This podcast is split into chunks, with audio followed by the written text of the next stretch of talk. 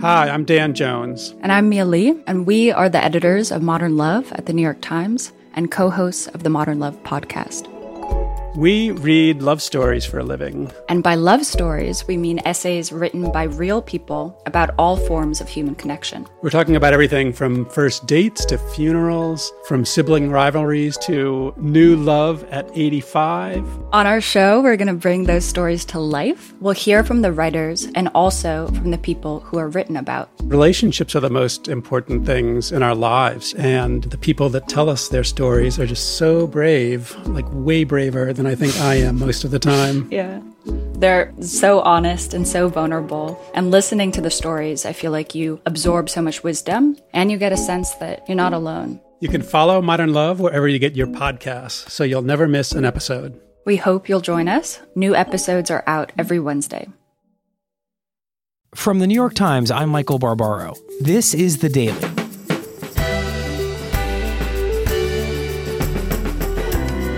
Today, the president gives an hour-long speech to Congress, but his real audience is the American family, whom he vows over and over to protect from terror, from jobs leaving America, and from an era of globalization that has threatened the promise of America first.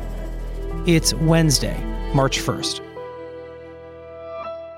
Mister Speaker! The President of the United States. On Tuesday night at nine p.m., Donald Trump walked onto the floor of the United States House of Representatives to formally address Congress in their chambers for the first time as president. Thank you very much. Mister Speaker, Mister Vice President, members of Congress, the First Lady of the United States. He started by telling a story. In nine years, the United States will celebrate the two hundred fiftieth anniversary of our founding, two hundred fifty years since the day we declared our independence. It will be one of the great milestones in the history of the world. But what will America look like as we reach our two hundred fiftieth year? What kind of country will we leave for our children? It was a story of where America has been. For too long, we've watched our middle class shrink as we've exported our jobs and wealth to foreign countries. What it's done wrong. We've defended the borders of other nations while leaving our own borders wide open for anyone to cross and for drugs to pour in at a now unprecedented rate. And we've spent trillions and trillions of dollars overseas, while our infrastructure at home has so badly crumbled. And then of a movement. Then in two thousand sixteen, the earth shifted. A groundswell that brought him to power. The rebellion started as a quiet protest, spoken by families of all colors and creeds, families who just wanted a fair shot for their children and a fair hearing for their concerns.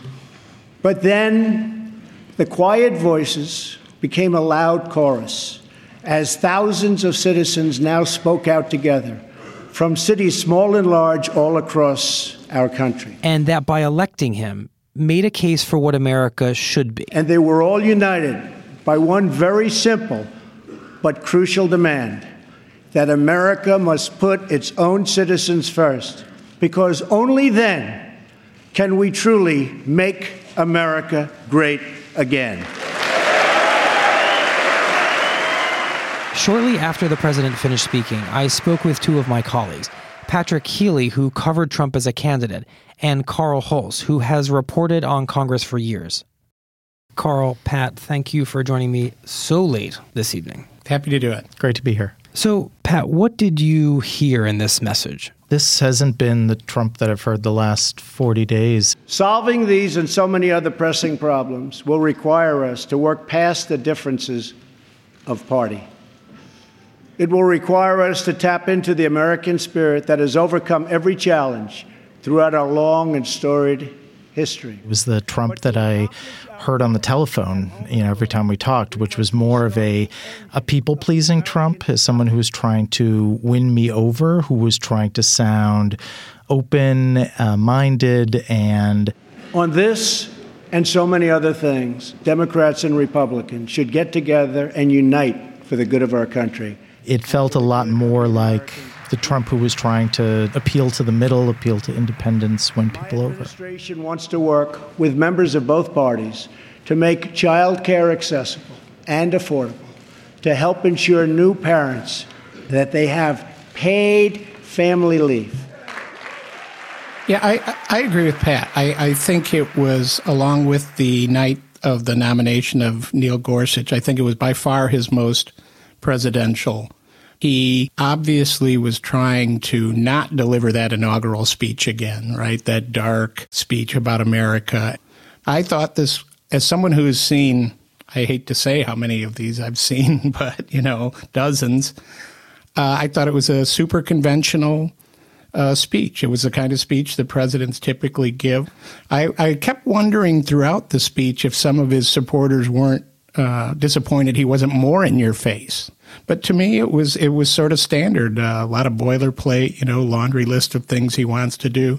However, you know, there was a lot of expressions of unity there, but you can't be unifying in that setting when you're telling half of the crowd that one of the biggest things they think they've done is a terrible thing. And that would be Obamacare. Tonight I am also calling on this Congress to repeal and replace Obamacare.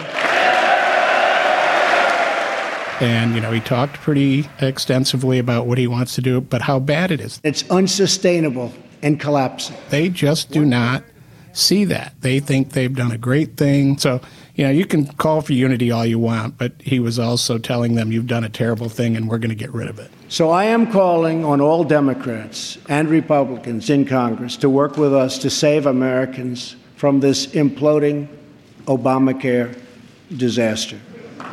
That's where you saw the body language most vivid. I mean, you've got half the room sort of standing and applauding, and Paul Ryan, I've never seen Paul Ryan look so happy. I mean, he's right. smiling and he's Speaker nodding House, away. Right. Speaker of the up House. All, up, up and down the entire night. Up and down all night, all night. And this was a guy who had called on Trump throughout the campaign to be a unity candidate. And finally, Trump is literally using the word unity in the first two minutes of this speech. I am here tonight to deliver a message of unity and strength. And it is a message deeply delivered from my heart.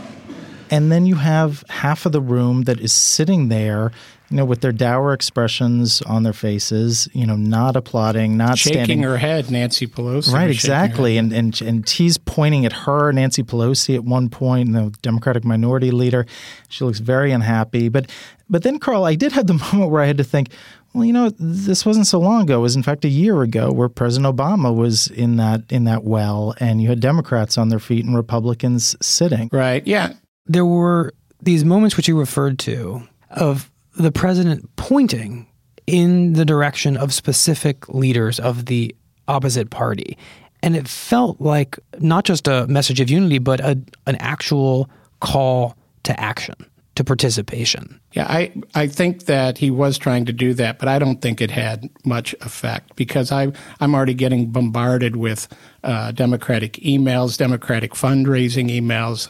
Uh, this didn't move them anywhere. And it, if Trump hoped that it was going to. The best one I got uh, tonight was from Earl Blumenauer, a very progressive Democrat from Oregon. He had a one-word statement, quote, resist, end quote. So, you know, they they weren't won over by Trump tonight. We are removing gang members, drug dealers, and criminals that threaten our communities and prey on our very innocent citizens. What felt like one of the most dominant themes of the night, which was protection, kind of Donald Trump as a protective figure. He said he would protect Americans from... We are also taking strong measures to protect our nation from radical Islamic terrorism. Illegal immigrations. Bad ones are going out as I speak. Protect them from crime. Protect and defend the citizens of the United States. Protect them from the scourge of drugs. Our terrible drug epidemic will slow down and ultimately stop. What was going on with that repeated thematic message? It was Americans, but it was also specifically families. I mean, this was him trying to be very, very personal, you know, almost kind of paternal in a certain way. Millions lifted from welfare to work is not too much to expect. And streets where mothers are safe from fear, schools where children learn in peace, and jobs where Americans prosper and grow are not too much to ask. It's not just making America great again, it's pr- protecting America from enemies that you can see, that we know, that are unseen.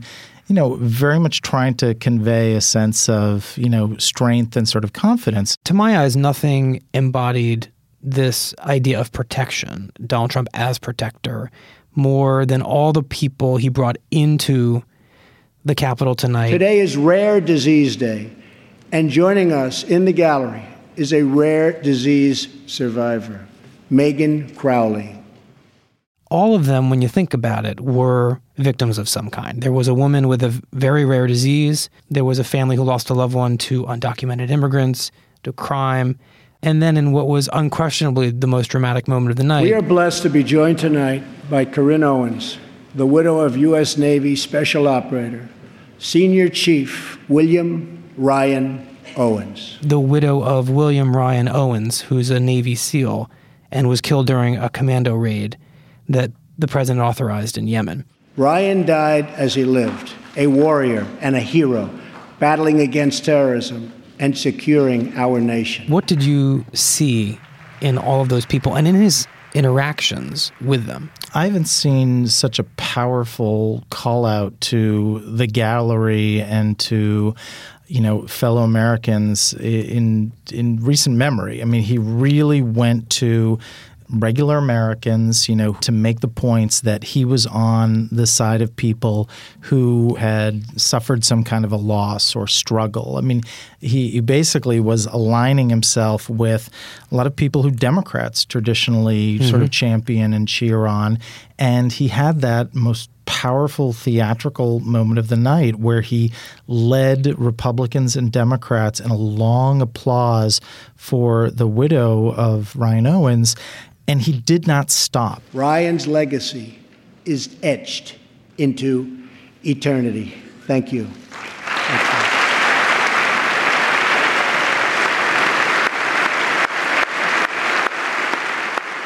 He kept applauding. You could hear, you can hear his the clap. You could hear his clap louder than anyone else, probably because of, you know, it was his mic, but he did not stop.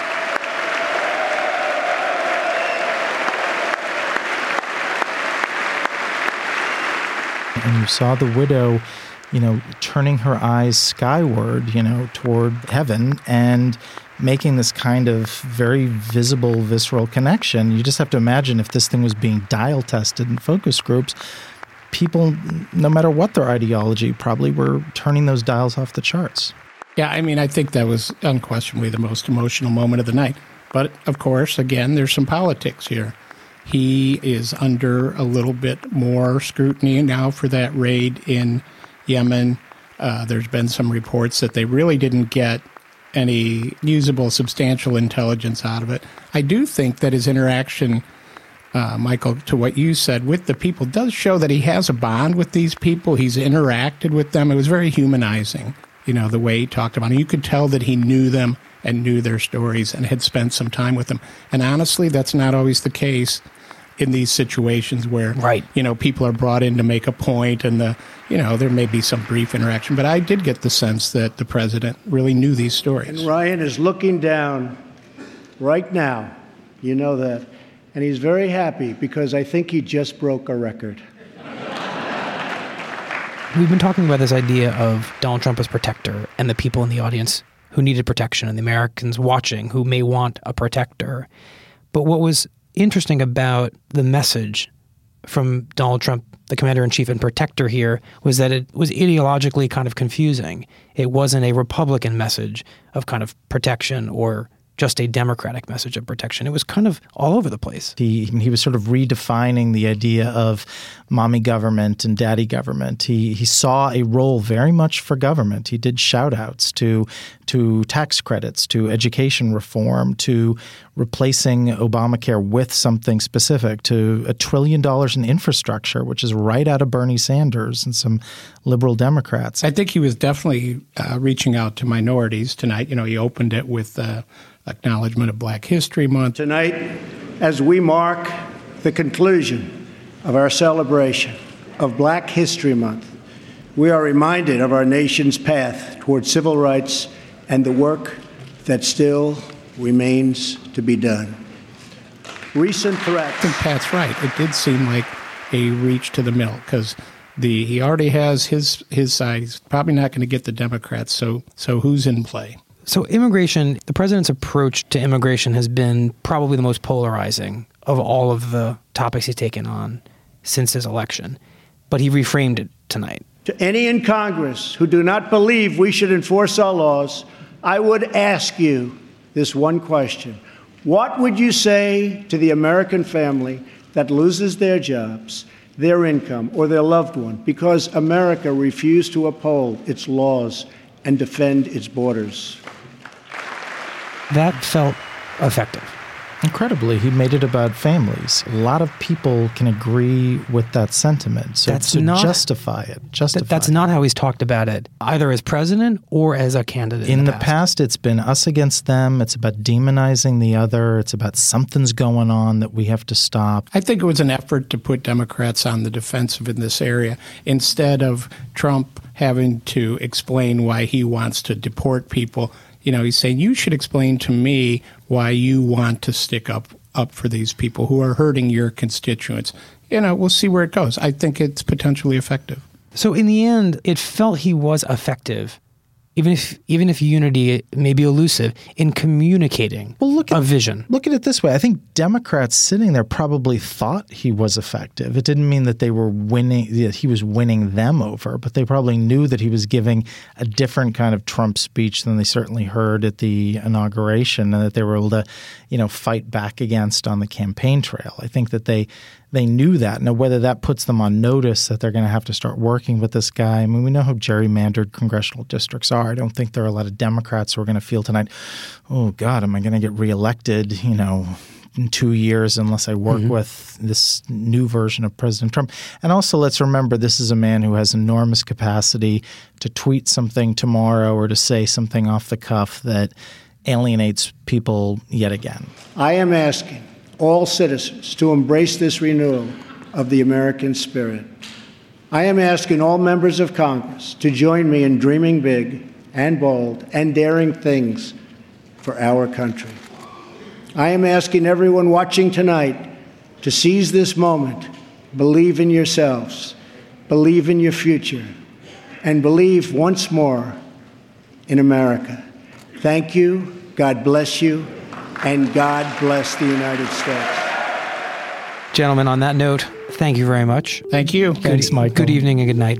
See you guys. Night. Cheers. We'll be right back.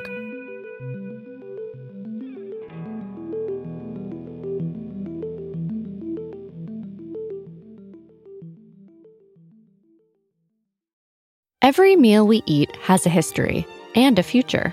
And on Next Bite, a new podcast from Chobani, we'll hear from changemakers in the food world, like Native American chef Sean Sherman.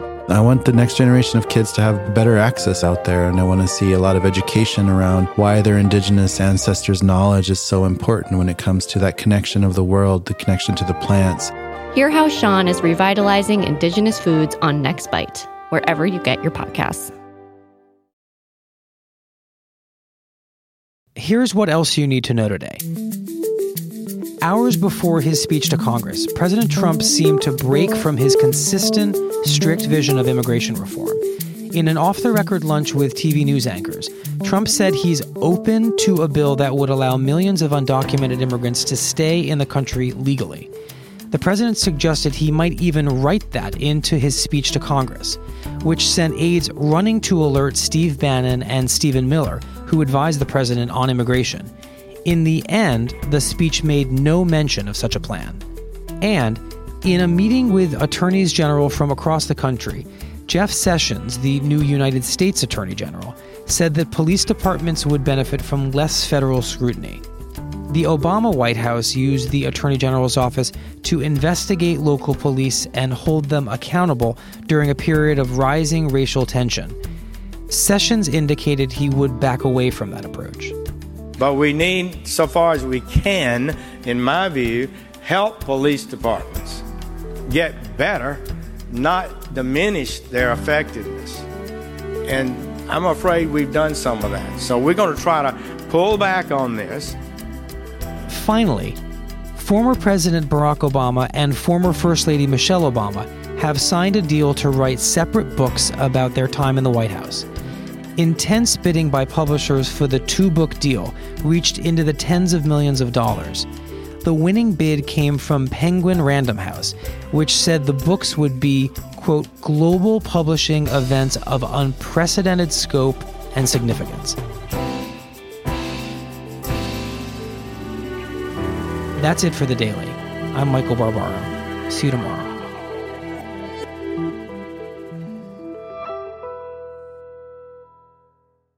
When times became uncertain, Womply pivoted their technology platform and committed to help small businesses and self-employed workers get approved for their P P P loan.